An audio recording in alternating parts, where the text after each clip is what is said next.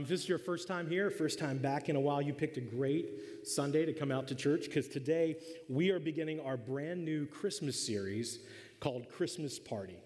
Now, if we were to compare notes as adults about our Christmas experiences, they would probably fall all over the place. There would probably be a lot of differences.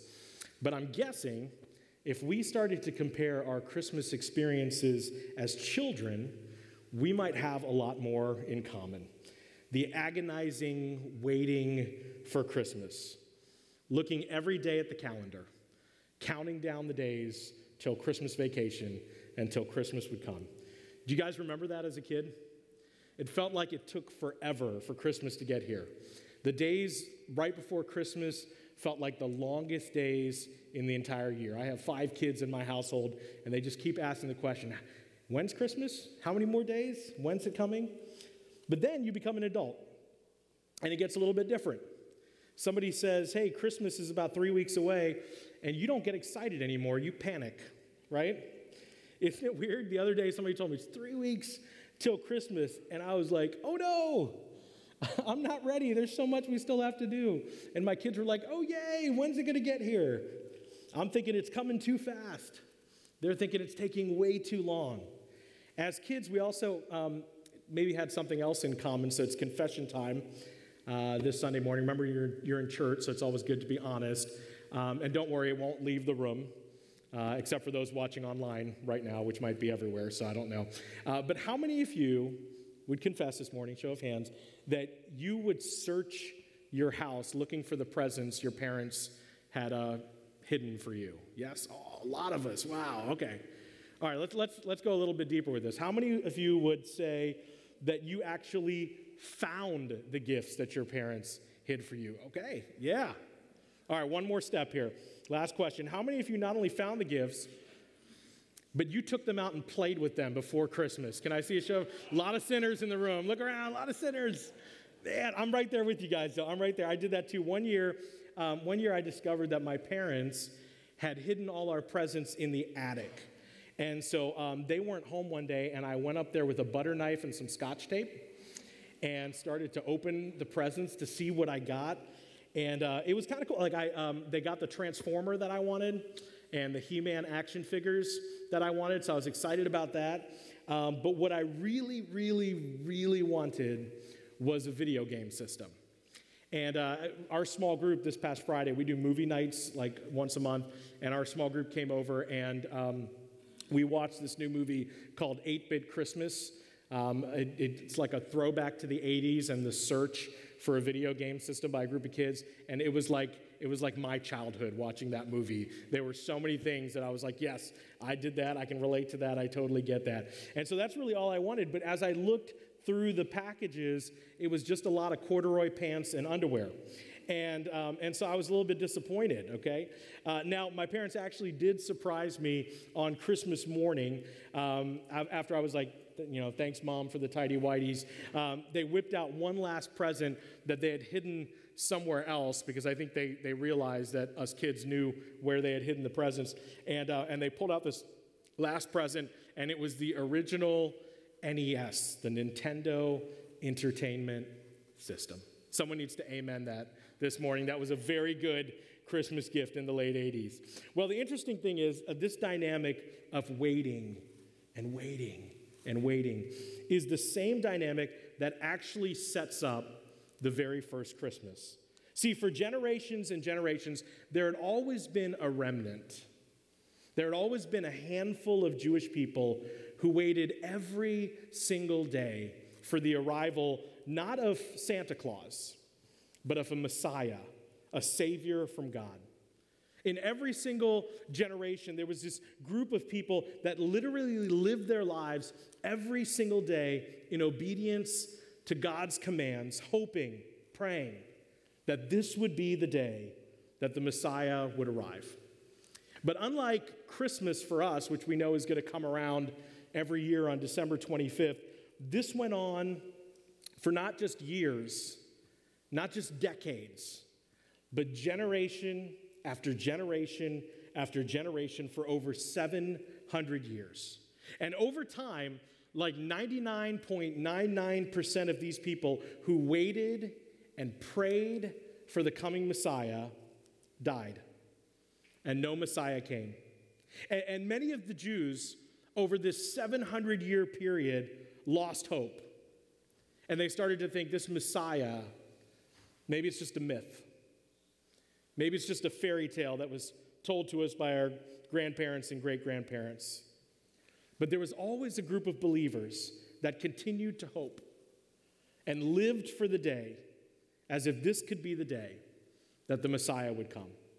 Today, as we begin this series called Christmas Party, I, I want to introduce you to two of these people that really kind of, as we see in the Bible, get the Christmas party started. If you have your Bibles or your Bible app, we're going to look in the book of Luke, chapter 1. Luke, chapter 1. And, as you find that, here's why this is so relevant to us because at some point in your Christmas experience, if you haven't had this happen already, um, it, it, will. It will happen. There, there's a point in our Christmas experience where we go through a time where God seems so quiet and God is so seemingly silent that there are times in our lives when we look around and we say, Why am I even doing this? Why am I still attending church? Why am I serving? Why am I giving? Why am I believing? Why am I obeying? Why in the world am I continuing day after day to live my life as if there's something bigger than me? Am I just doing this because my parents taught me this?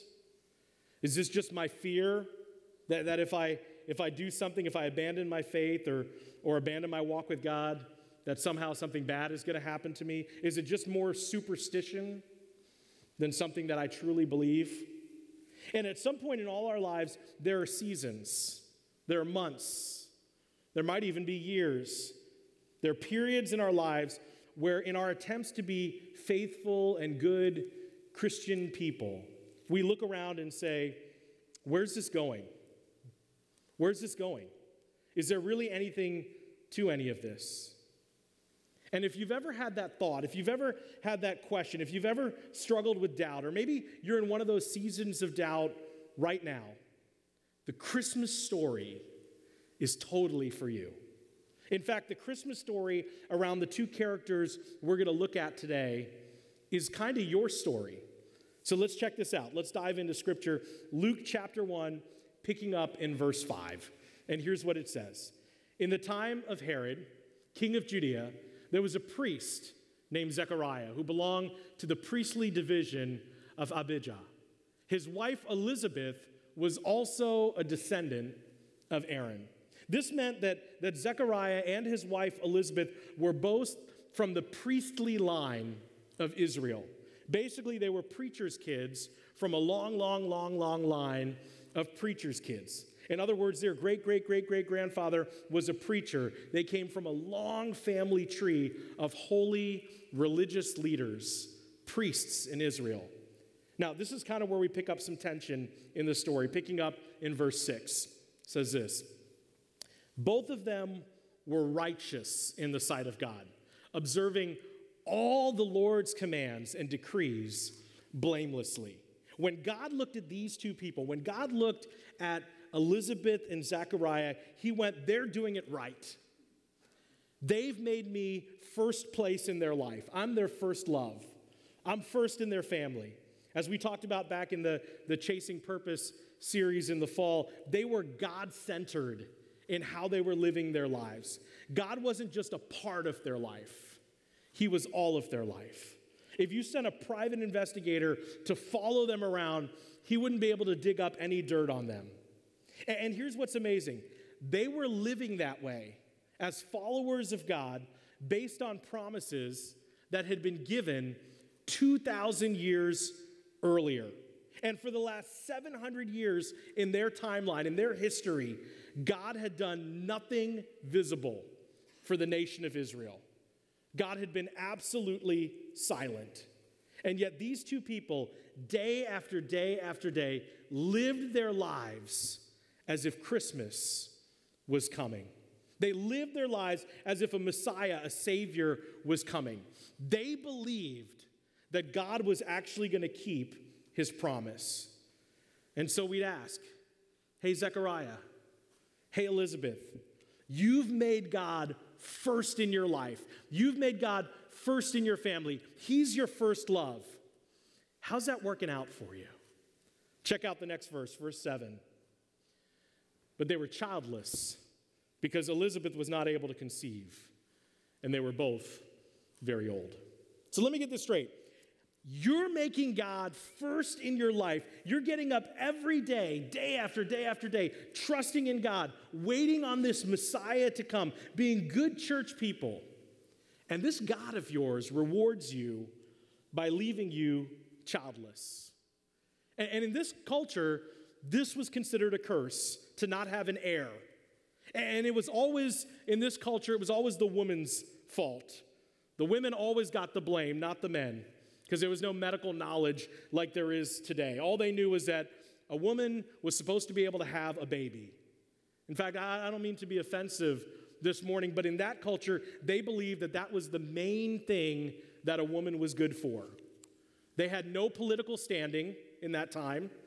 They generally couldn't work and do the different kinds of jobs that men were allowed to do. They almost always had no higher education. They were uneducated, and only boys were allowed to go to school.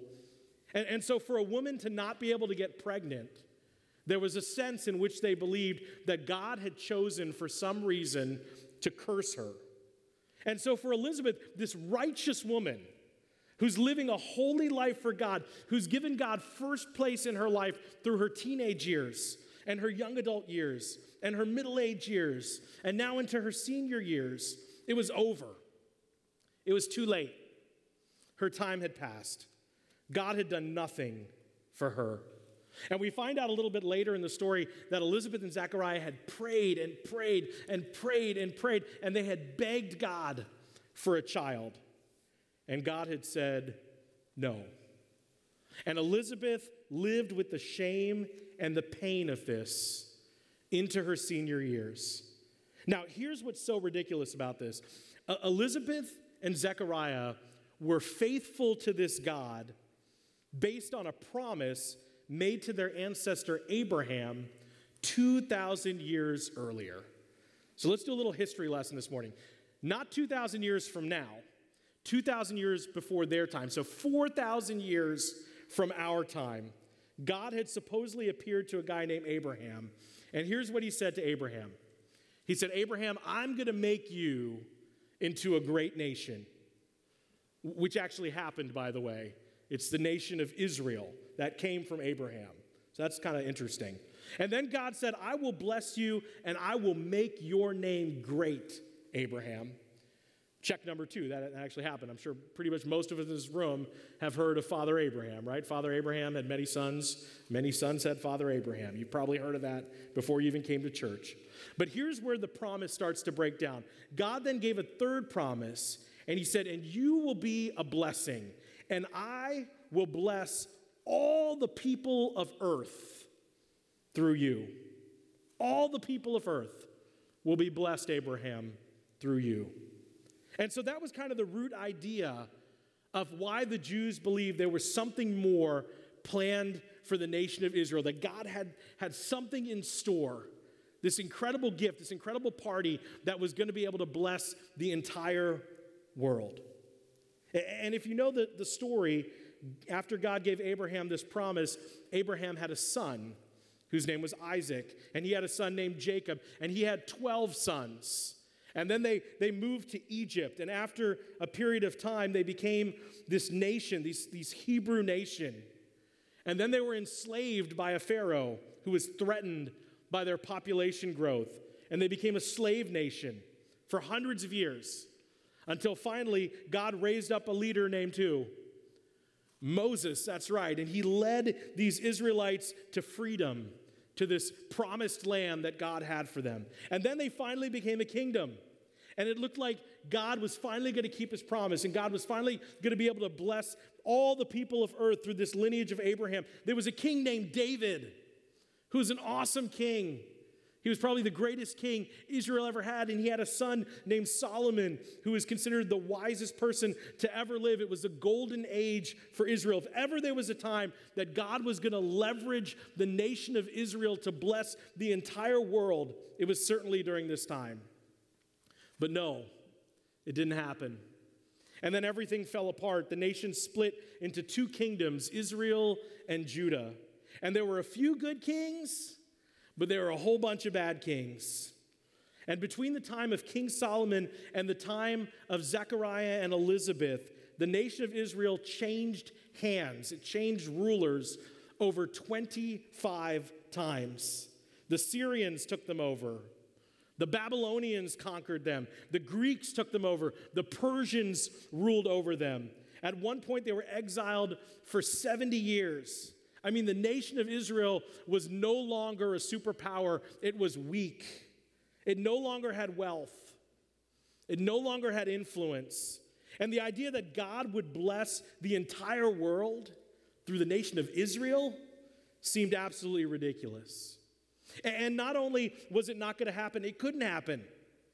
And then finally, to add insult to injury, in 65 BC, a famous Roman general by the name of Pompey the Great marched into Jerusalem, pushed past the temple guards, went right past the priests, right into the Holy of Holies of the temple, the place where the Jewish people believed that God literally dwelled, the Spirit of God lived, the place where the high priest could only go once a year and serve before God and they would tie a rope around his waist before they sent him in because if he had any sin in his life and God struck him dead, there needed to be a way to pull him out of the Holy of Holies. This is the Holy of Holies where, where the Jews believed that if you walked into uninvited, God would strike you dead like Indiana Jones and the Raiders of the Lost Ark. And the priests gasped as Pompey the Great walked right into the Holy of Holies, looked around, and walked out, and nothing happened to him. And word spread throughout Jerusalem that Jupiter, that Zeus, the God of the Romans, was more powerful than Yahweh, the God of Israel. And Zechariah was a little boy when that happened. His father was a temple priest, and he would have remembered the day that his dad came home and just ripped off his robes and just wept bitterly the day that the temple was desecrated by a Roman general, and God had done absolutely nothing. And yet, that boy would go on to become a priest and serve God his entire life and marry a godly woman named Elizabeth who would also serve God her entire life. And while so many Jews during that time turned away from the temple and turned away from their faith in God, Zechariah and Elizabeth did not. And if you had come to them at that time and if you had said, hey guys, give it up already, God's a myth, He's not even real. Israel will never rise again. All those stories from your past are legend and coincidence. Israel's never going to be a world power. Nothing could possibly come from this tiny, dusty little place that would ever impact the entire world. Give it up, guys. Walk away. Enjoy the remaining few years you have left of your childless life because your God, if He's even real, has abandoned you. And if we had whispered that to Zechariah and Elizabeth's ears during those difficult, difficult years of their life, guess what? We would have been wrong. Because the reason Luke begins his story with this story is because this was the beginning of something brand new that would ultimately result in the fulfillment of God's promise to Abraham. And the reason this story is so important to you, and the reason it should be so important to me, is because, as I said earlier, there are moments, there are periods, there are seasons in our lives where all of us wonder is God real? Is God listening? Does God care? And on Christmas, the answer to that question is a resounding yes. Here's how the story goes on Luke 1, verses 8 and 9. Once, when Zechariah's division was on duty and he was serving as priest before God, He was chosen by Lot, according to the customs of the priesthood, to go into the temple of the Lord and to burn incense. So essentially, there are these 23 groups of priests, and they, they cast lots, they gamble to decide who's going to be chosen. And being chosen is something rare. I mean, this is something that might happen once in your lifetime as a priest. And Zechariah is chosen, and so he goes alone into the temple and he stands right outside the curtain that divides the outer temple from the Holy of Holies. He stands right outside where God dwells and he offers incense to God. It's a very sacred occasion. It is an honor for a priest to be chosen to do this. And here's what happens in Luke 1, verse 10. And when the time for the burning of incense came, all the assembled worshipers were praying outside. Then, an angel of the Lord appeared to him, standing at the right side of the altar of incense. So he's there all by himself, just kind of doing his priest thing, a big day in the life of a priest, trying to be faithful. And suddenly, an angel of the Lord appears. Verse 12, continuing on. When Zechariah saw him, he was startled and he was gripped with fear. But the angel said to him, Do not be afraid. Zechariah. And this is kind of the standard angel response as you read your Bible. Um, angels, they just go ahead and usually get this out of the way right in the beginning. And the reason angels have to start their conversations with people with do not be afraid, uh, the reason they have to do that is because when people see an angel of God, they freak out, okay? That's, that's usually what happens. When I, when I hear modern day stories of people saying, oh, an angel appeared and we had a conversation and, and it was so nice, I'm thinking, I'm not sure what you were smoking, but that doesn't sound like a biblical angel to me because when the Bible says when angels appear, people literally fall flat on their face in terror and they pee their pants, okay? The, the Bible angels are big and they're powerful and they're scary. Even when they're not trying to be scary, they're scary. And so they always have to tell people, don't be afraid. People tell me all the time as a pastor, I have conversations with folks, and they'll say, Man, I just, I, I wish that God would send an angel to like speak to me. And I'm like, I don't know if you really want that. I don't think, maybe in the daytime, definitely not at night, because I'd wet the bed if that happened. And so this angel appears and says, Do not be afraid. I have good news. And, Zechariah still, even though he says this, he is shaken, he is gripped with fear. And he's a good man. I mean, this guy is a good priest. He's a godly man. Imagine if it were one of us, right? We're all jacked up. If an angel appeared to us, we'd be changing our shorts and confessing all our sins. And the angel would be like, Stop confessing. I, I have good news that I'm trying to give you. So here's what the angel says. This is awesome. Verse 13. But the angel said to him, Your prayer has been heard. Your wife Elizabeth will bear you a son, and you are to call him John. Your prayer has been heard. Wouldn't you love to hear that sometime in your life from God? Even if the answer was no to the prayer, just that He heard it, that He heard your prayer, I think that'd be kind of awesome. And, and this promised child, this son that the angel tells Zechariah about, he's going to become famous. He's going to become a va- very famous John. He's going to become John the Who, church? John the Baptist. And this is how the Christmas story, this is how the Christmas party begins. Verse 14 He will be a joy and a delight to you, and many will rejoice because of his birth, for he will be great in the sight of the Lord. He, he is never to take wine or other fermented drink, and he will be filled with the Holy Spirit even before he is born. Many of the people of Israel will he bring back to the Lord their God. And again, why would John the Baptist need to bring the people of Israel back to God? Because many of the Israelites had abandoned God. They had been waiting for 700 years, and God had seemed completely silent. They'd lost faith. They thought their religion was just a myth, it was just a legend. They had stopped temple worship, they had drifted away. God had been silent for 700 years. It was over. God wasn't real. It was just interesting stories to tell your children about Moses parting the Red Sea and things like that. But the God of Israel, if he ever existed, had abandoned them a long time ago. Verse 17. And he will go on, John, he will go on before the Lord in the spirit and power of Elijah to turn the hearts of the parents to their children and the disobedient to the wisdom of the righteous, to make ready a people prepared for the Lord. And then look at Zechariah's reaction in verse 18. I think this is pretty hilarious. This is what Zechariah says in verse 18. Zechariah asked the angel, How can I be sure of this? I'm an old man, and my wife is uh, along in years. You got to love the Bible, right? I mean, this is good stuff. You can see the wheels in Zechariah's head turning in this conversation. He's like, Look, Mr. Angel, I'm old. And my wife, she's, hold on, let me make sure nobody's listening to us right now. Want to make sure this doesn't get back to her and I'm sleeping on the couch. My wife, she's not old. She's well along in years. She still looks great. Don't tell her I said that she was old.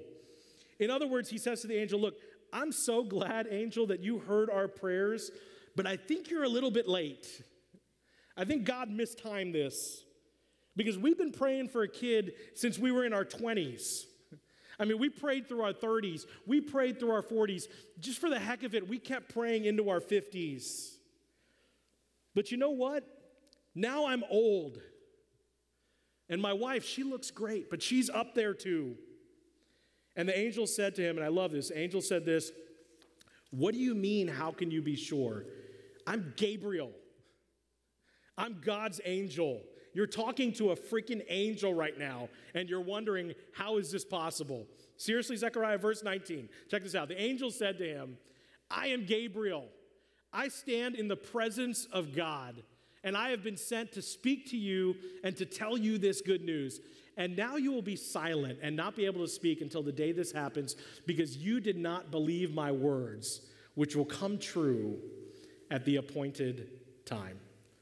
Did you guys catch that last part? At the what? Appointed time. Wait, wait, wait, wait. You mean to tell me that God had this day marked on his calendar? You mean all these 700 years since the glory days of King David and King Solomon, God waited on purpose? You mean to tell me that God has watched his people abandon him in droves because it looked like there was no way Israel could ever be strong again, strong enough to bless the world, and all along, God was not really absent? God was not really silent? God had a plan? You mean God hadn't stopped paying attention? And he not only heard my prayers, but he heard the prayers of his people for generation after generation after generation. And Gabriel would be like, Yep. Verse 21 Meanwhile, the people waiting for Zechariah were wondering why he stayed so long in the temple. When he came out, he could not speak to them. And they realized that he had seen a vision in the temple, so he kept making signs to them, but remained unable to speak. When his time of service was completed, he returned home. So the other priests were wondering, why is it taking him so long in there? And when he finally comes out, they realize something supernatural happened to Zechariah. He can't speak. Verse 24 After this, his wife Elizabeth became pregnant, and for five months remained in seclusion. The Lord has done this for me, she said. In these days, he has shown his favor and taken away my disgrace among the people. But that was just the warm up act. That was just evidence that God was gearing up to do what he had planned all along. That God is a God who keeps his promises. And finally, the day had come when God would put into action what he had planned to do since he had made that promise to Abraham 2,000 years earlier. That God was about to get the party started, where every nation on earth would be blessed. Here's how it concludes in verse 26. In the sixth month of Elizabeth's pregnancy, God sent the angel Gabriel to Nazareth, a town in Galilee, to a virgin pledged to be married to a man named Joseph, a descendant of David. The virgin's name was Mary. This is our story. This is our dilemma, isn't it? Do we stay or do we go? Do we believe or do we quit believing? Do we serve or do we do something else? Do we give or do we just spend like there's nothing more than just us? But despite history, and despite where the winds of culture may blow, in every generation, there remains a remnant of people who decide to remain faithful, in spite of the fact that sometimes God seems silent. And the good news is this if that's your situation, there's nothing wrong with you. If that's where you're at right now, welcome to the world of Zechariah and Elizabeth, a couple that decided we're going to follow God and we're going to make him first. We're going to give him first place in our lives, in spite of what we see, in spite of what other people say, and in spite of the fact that we can't imagine that God could possibly do what we hope for. And so, if you've got questions in your walk with God, the good news is guess what? You're normal. The challenge is will you be a part of that remnant? Will you be that unique middle schooler, that unique high school student, that unique teenager, that unique young adult, that unique married couple, that unique single that says, I'm going to maintain my beliefs. I'm going to maintain my integrity and my values because at the end of the day, I want to know that I'm sold out for God, that He's the first love of my life, whether I see God do anything or not. And the story of Christmas is a reminder. It's a reminder that your faith in God is not misplaced. It's a reminder that even when God seems silent, He's not absent or uninterested in you. It's a reminder that God pays attention and is moved by those who remain faithful. But best of all, the story of Christmas is a reminder that your faith and that your hope are not in vain. There's a song we sometimes sing around this time of year. I think we might even sing it this year on, on Christmas Eve. The song is called O Holy Night, and it was written a long time ago. The lyrics were actually written by a French poet. And I love one of the lines in this song because it so captures the idea of this message. It says, Long lay the world in sin and error pining, which means longing, praying, waiting, waiting to see God move, waiting to know that He's actually real. And Christmas is a reminder that our pining, our longing, our waiting is not in vain. That our faith in God is not misplaced. That God is a God who keeps his promises. And that he was just getting the party started. Can we pray together, church? Let's pray with heads bowed and eyes closed. Heavenly Father, God, we thank you that you're a God who keeps his promises.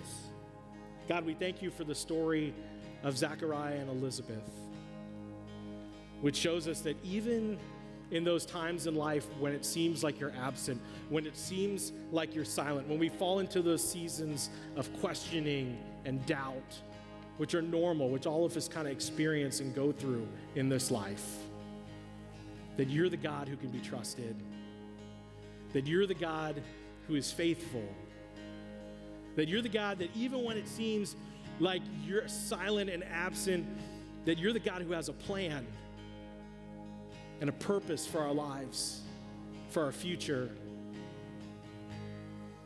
God, thank you for reminding us of that today. And thank you for being a God who keeps his promises. Just like you made those promises to Abraham 4,000 years ago, and every single one of them came true. You're a promise keeper, and we love you, God. Lord, as we enter this, this Christmas season, Father, God, may we be able to just draw our thoughts towards you. To remember that you're a God who's big and good, and that you're a God who can be trusted. We can trust you to make you our first love. And that you're a God who's always faithful. We love you. We thank you for being the incredible God you are. We pray these things today in Jesus' name. Amen. Let's stand together and sing, celebrate who our God is.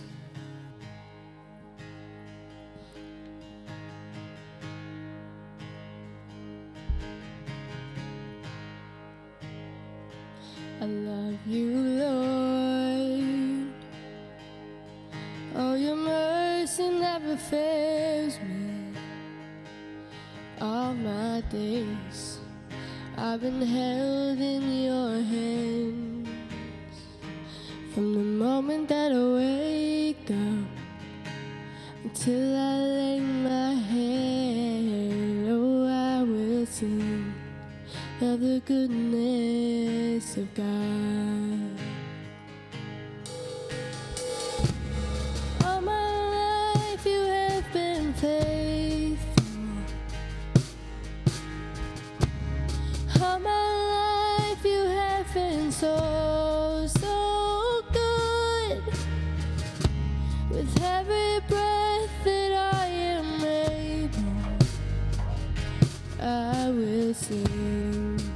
The goodness of God.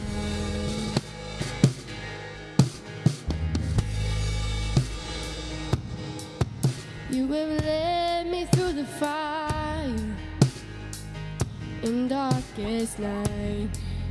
You are close like no other. I've known you as a father. I've known you as a friend. In the goodness of God.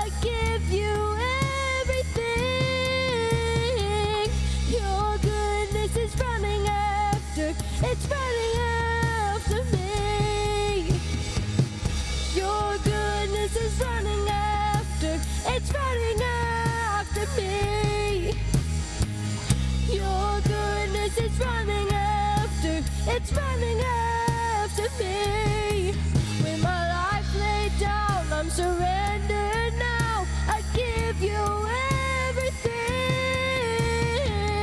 Your goodness is running after, it's running after me.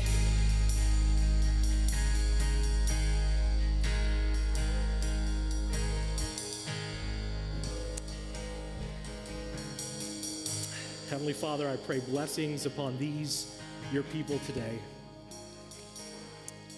Father, I thank you again for this story of Zechariah and Elizabeth, and, and Father, for the hearts that it spoke to this morning.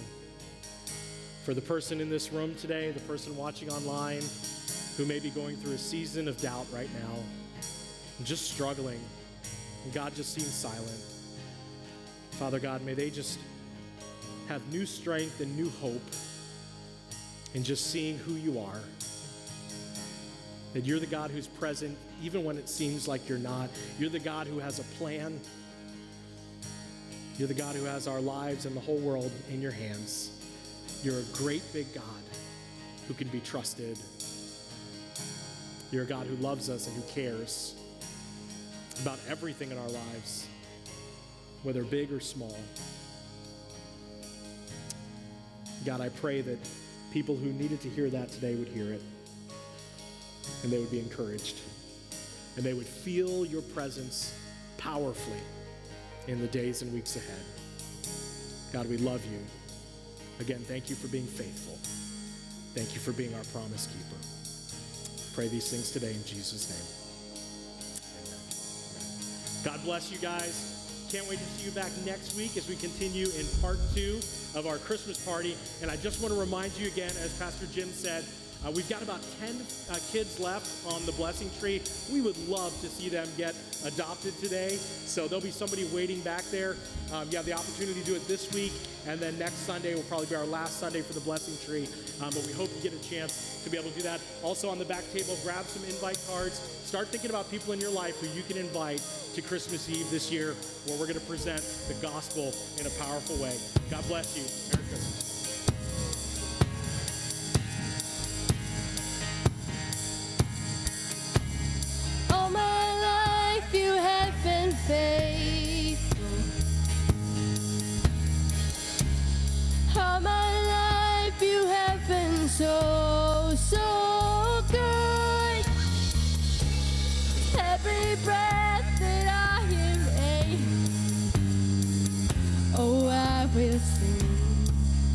The goodness of God.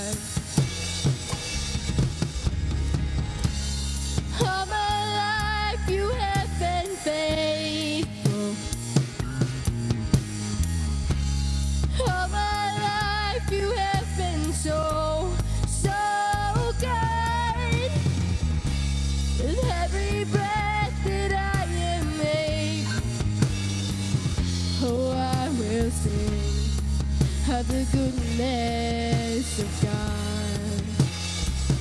Oh, I will sing of the goodness of God. Oh, I will sing of the goodness of God.